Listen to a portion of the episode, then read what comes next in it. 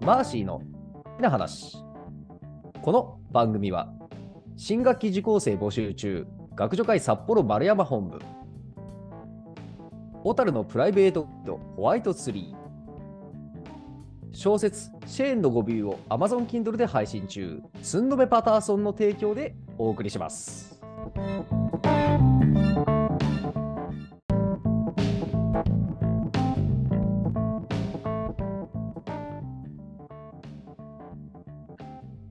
皆さん、こんにちは。ナビゲーターのくまです。マーシーの旅の話をリスナーさんの視点でいろんな角度から切り込んで深掘りをしています。マーシーさん、こんにちは。こんにちは。はい、それではこれまでのお話をおさらいします。はい。はい、2000年12月に札幌を出発して日本縦断ヒッチハイク旅行、そして2001年2月に博多を出発してアジア横断旅行に出かけたマーシーさんは、東アジアと東南アジアを旅行した後、一旦、えーラオスで知り合ったニュージーランド人女性、ヘレンさんの待つニュージーランドへと旅立ちました。はい。はい、そして、えーまず飛行機でクライストチャーチ、えーその後おー南島のワナカという町へ移動して、えーヘレンさんと再会し、さらにワナカから少し離れたクイーンズタウンという、えー観光の非常に美しい、また面白い町、えーに滞在したことを前回伺いました。はい。そうですね。えーっと、まあ、ニュージーランド、冬のニュージーランドにたまたまうん来てしまったわけなんですが、はい、えーこの時期、まあ、スキーを目的にうんあのニュージーランドに来てる人が結構いてですね、うんえーもうスキーを持ってる、スキーとかスノーボード持ってる人結構街で見かけるんですよ。うんうんなので、もうスキーヤーの僕としては、こう、ちょっと心がね、うん踊るというか、うんなんか、おいいなーっていう感じになってくんですけど、うんうんで、それで、せっかくなら、スキーしたいなーとうんうん思ってました。はい、で、えっ、と、それを実現してくさせてくれたのはう、当時ですね、モーグルのナショナルチームのメンバーに、僕のうんモーグルの先輩とか後輩がいて、うんそういうナショナルチームのメンバーは、毎年、夏はニュージーランドで合宿をしてるんですよ。そっかそっうかんそっか。あー季節が逆のところで。うん。うん。で、ニュージーに来てるっていうのは聞いてて、どの町にっていうのは、まではいつも聞いてなかったので、よく分かってなかったんですけど、うんうんあのーなんだろう、あのー僕のうん。うん後輩がうん2個下の、まあ、後輩兼幼なじみみたいなうん小学校、中学校も一緒の後輩がいて、彼がまさにナショナルチームにいたので、うんちょっと連絡を取ってみたところ、うん。なんと輪中にい るとほいうのが発覚して、う。うんそうそれは近いじゃないかとうんいうことで、で、えーでまあ、大体ナショナルチームの人ってスキー2、3台持ってるんで、スポンサうーん。ついてるんで、うん、そのうち1セットぐらい貸してくれよという話をして、うんうんしたところちょうどこの大輔があの怪我をして休んで、スキーしてないから全然いいですよみたいな感じでおろろろろ。うん。い。借りることになり、うんうん。えーそうそうでただ大輔はね体がね僕の一回りぐらい大きくてうんあの、まあ、スキーはいいけどスキーウェアあそうそうスキーブーツがちょっと大きくて、うん。えっとまあでもジャストフィットとはいかないんだけどまうんあうん一応そんな別にモーグルとかするわけじゃないからうんまあ、軽く滑れればいいかと思って、とりあえずそれを借りることにしました。うん。いや、順調すぎますね。そう。はいで、話を聞くと、あの、さらに、そのナショナルチームに、うん。あの、ゆうごくんっていう、うん。あの、僕の2個上の先輩がいて、うん。まあ、彼は、あの、もう、ナショナルチームでも本当にトップの人だったので、うん。通常はチームで練習してるけど、うんその時なぜかその優吾くんは別メニューで一人で練習してたと。うん、ああ、もう格が違うんですね。うん、うん。で、えっ、と、まあ、基本チームと一緒に滑らないで一人でうん。あの練習して自由行動してるから、うん。あの、言ったら一緒に滑れるかもしれないですよって大輔がアドバイスしてくれて、うん。で、優吾くんの連絡先を教えてもらって、うん。まあ、電話したのかな、その時。ちょっとメールでやったの。多分携帯に電話したと思うんだけど、うん。で、電話したら、おなんだよ、みたいな感じで、いいぞ、っつって、じゃあ一緒に滑るかっていうことで、一緒にスキーししてくれることとなったんですよ。うん。なんとね。うまあん。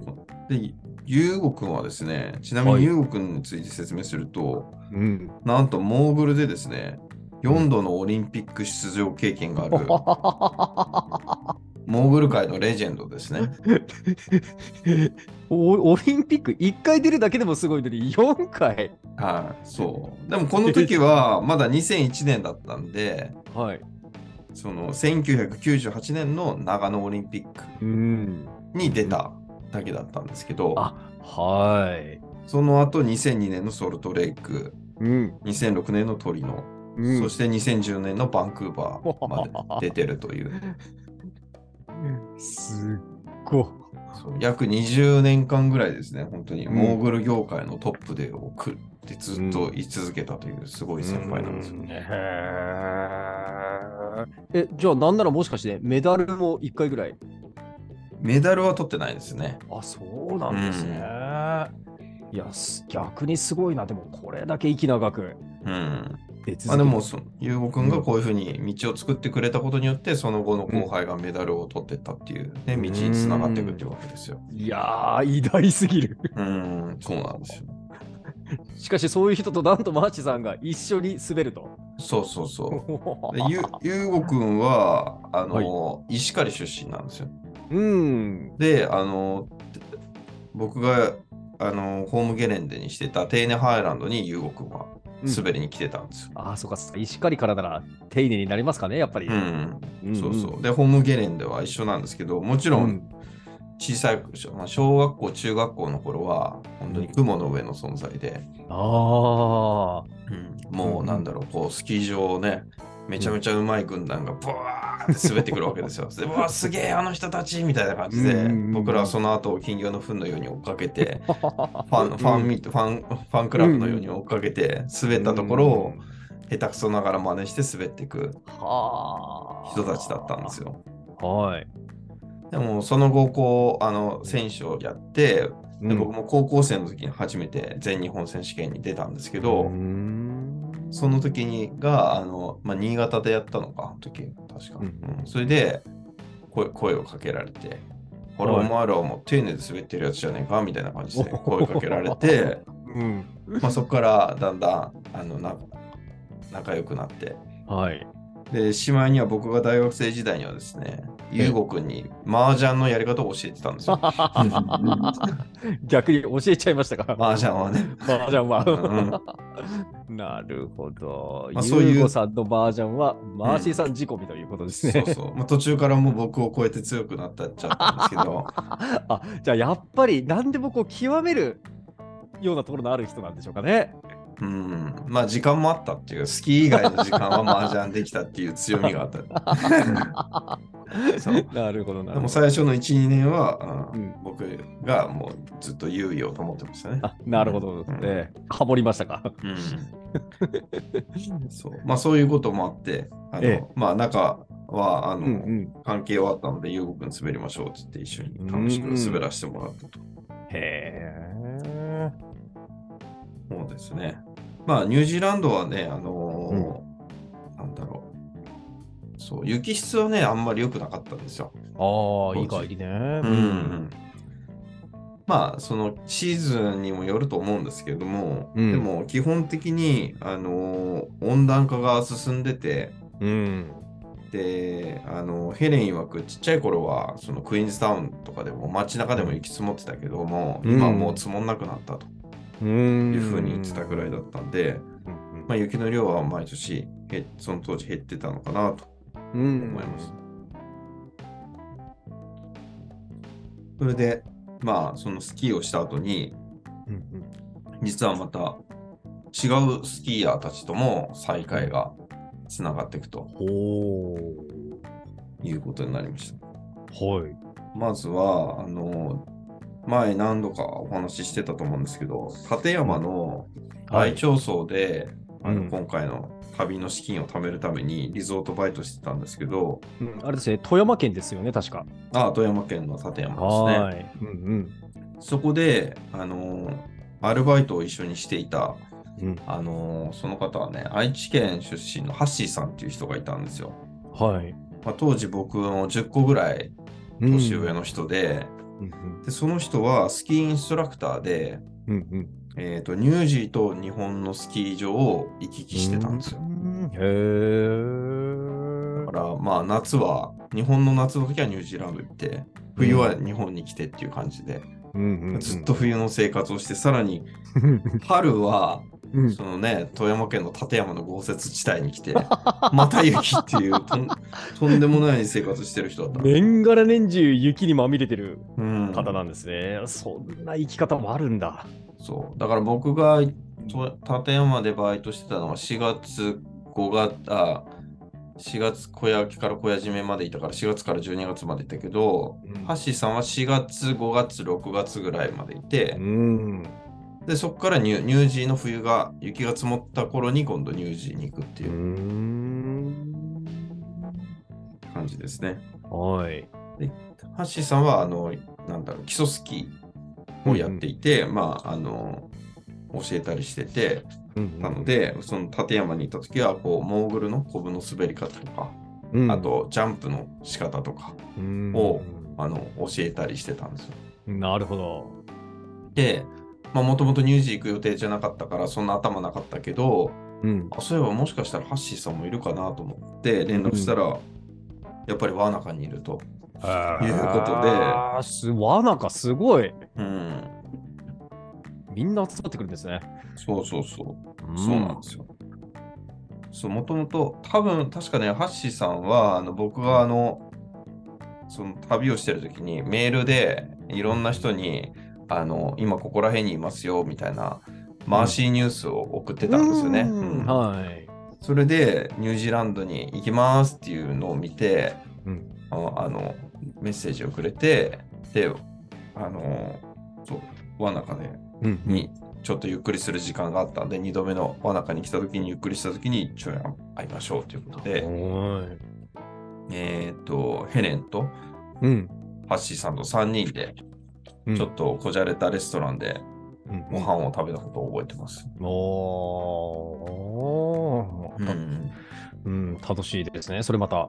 うんうんうんそうそう。で、なんだろう、そこでね、初めてあのニュージーランドのラ,、ラム肉のラムチョップをうん初めて。食べたのを覚えてますね。おーあーもう、あの、人よりも羊が多いと言われるニュージーランド、うん。このラム肉を、うん、ついに。うん。うん。そうお肉はね、やっぱりうん。地元だから柔らかくて美味しいんですけど、はい。味付けがあんまり好きじゃなかったっていうのを覚えて ます。なるほどやっぱあるんですね、それぞれに。うん味の癖が。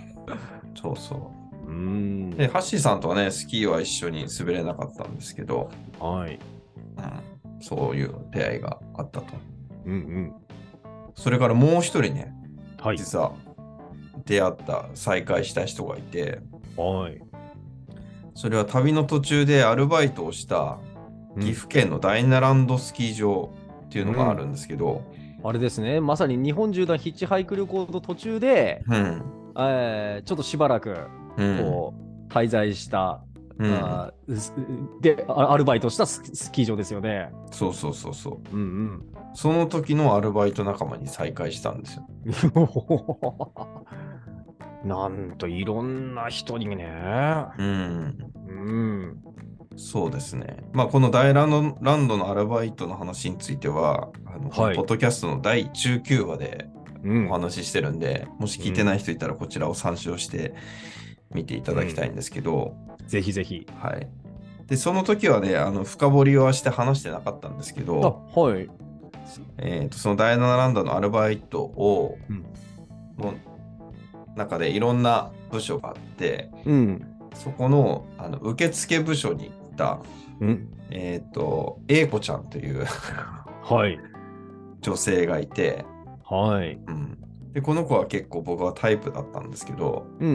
うん、あの、まあ、なかなか話すチャンスがなくて、うん。で、第7ラウンドに、かでアルバイトをして1週間ぐらいで、うん。やっと話せるぐらい、ちょっと距離が近づいたんですよ。おうんはい。でもその時は、ま、確かね、2週間半ぐらいしか第7ラウンドにいなかったので、うんうんうん。残り1週間ちょっとで追い上げしても、所詮、あの、ね、ちょっと友達になるぐらいのレベルで、うん。えっ、と、まあ、十分に、その短い期間では距離を詰め、詰めれず、うんうん。まあ、連絡先も交換できず、うんちょ。っと後ろ髪引かれる思いで岐阜県を離れてたんですよ、実うーん。は。うんうんそんな英子ちゃんに、うん。はい。なんと、わなかのうん。スーパーでうん。ばったり再会すると。いやー。本当だから、わなかにみんな来るんです ね。そうそう。な何かやっぱりこう、スキー関係者と言っていいんでしょうか。まあ、あま大あ、にそうそうそうそうそうそう、スキーする人はうん日ね。本のスキーヤーはニュージーランドのわなかに行くんですね。うんうんいや、なんとスーパーでばったり。うん。うん、で、ん。その英子ちゃんが、でもその時は僕はそこまでそう、スうスキーとかスノーボードやってる感じではなかったんですよ。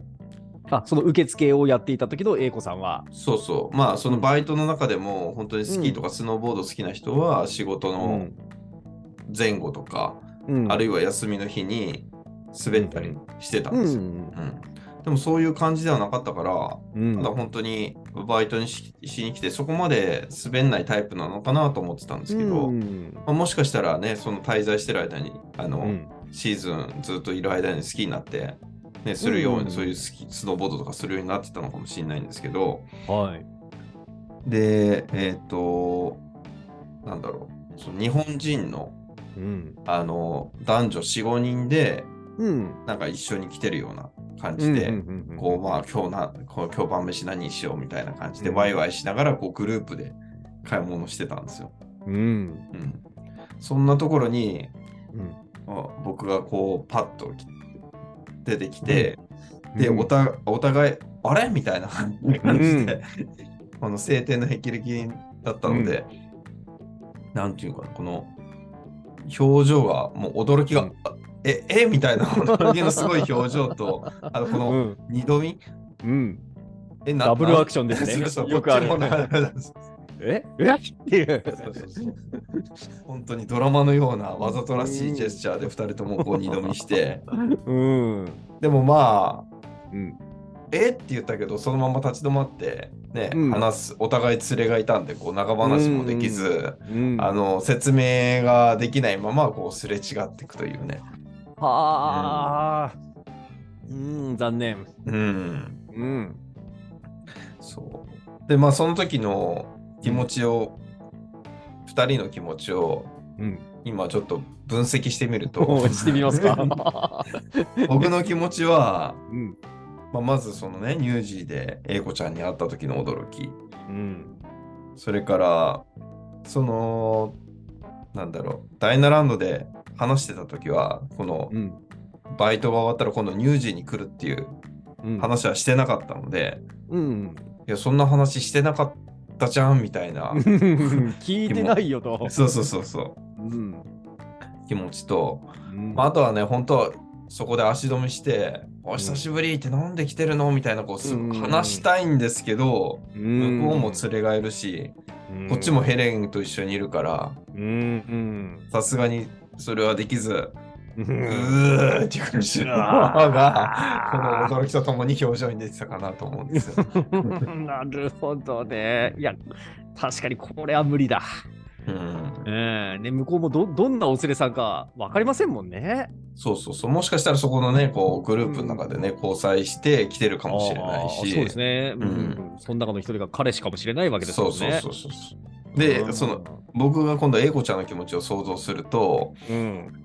えーっ、と、こう、あれあの人、アジア横断旅行するって言ってたのに、なんでニュージーにいるのってうん。ういうん気持ちありますよね。うん。うん。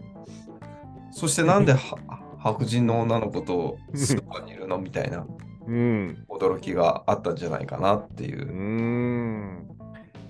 そしてそもう、そう考えると、英子さんのおそらく一瞬の判断が最も正解に近い予想を導き出すんではないかと。つまり、うん。あれアジアに行ってるはずのマーシーさん、あれここにいる。プラス、あれ白人の女の子と一緒にいる。うん、この白人の女の子が原因でしょって多分思うでしょうね、そりゃ。あ、思うかないやいやいや、うん、いや、うん、ね、いや、お一つの可能性として間違えたけど、そこを結びつけて考えざるを得ない、うん。え得ないとまでは言いませんけど、うん。うん、ね、あなんか、志途中で折れたんだろうな、みたいな。うん。うん、まあ、わかりませんけどね。うん。どんなふうに思うね、思ったのか。 そう。まあ、その時のね、驚きの表情をちょっと思い思い出すとね、笑っちゃうっていう感じです、まあ自分の顔は見えないけど、すごい顔してたんだろうなっていう 予想だけはつき。ええ、まあ、今となっては笑い話ということですね。うん。まあ、そんなこんな出会いだらけの輪の中にうん、 1週間滞在してですね、はい。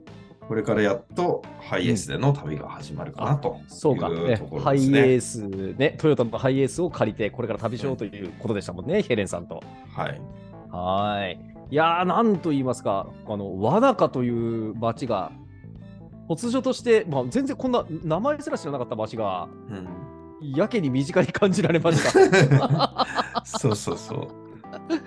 本当に地球の狭さを今日もまた実感させていただきました。はい。はい、ありがとうございました。ありがとうございました。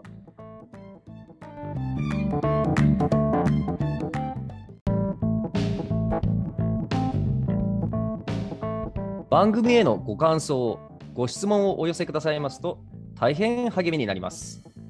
番組紹介ページにあるアドレスへのメールか、または Facebook ページへのコメント欄でお願いいたします。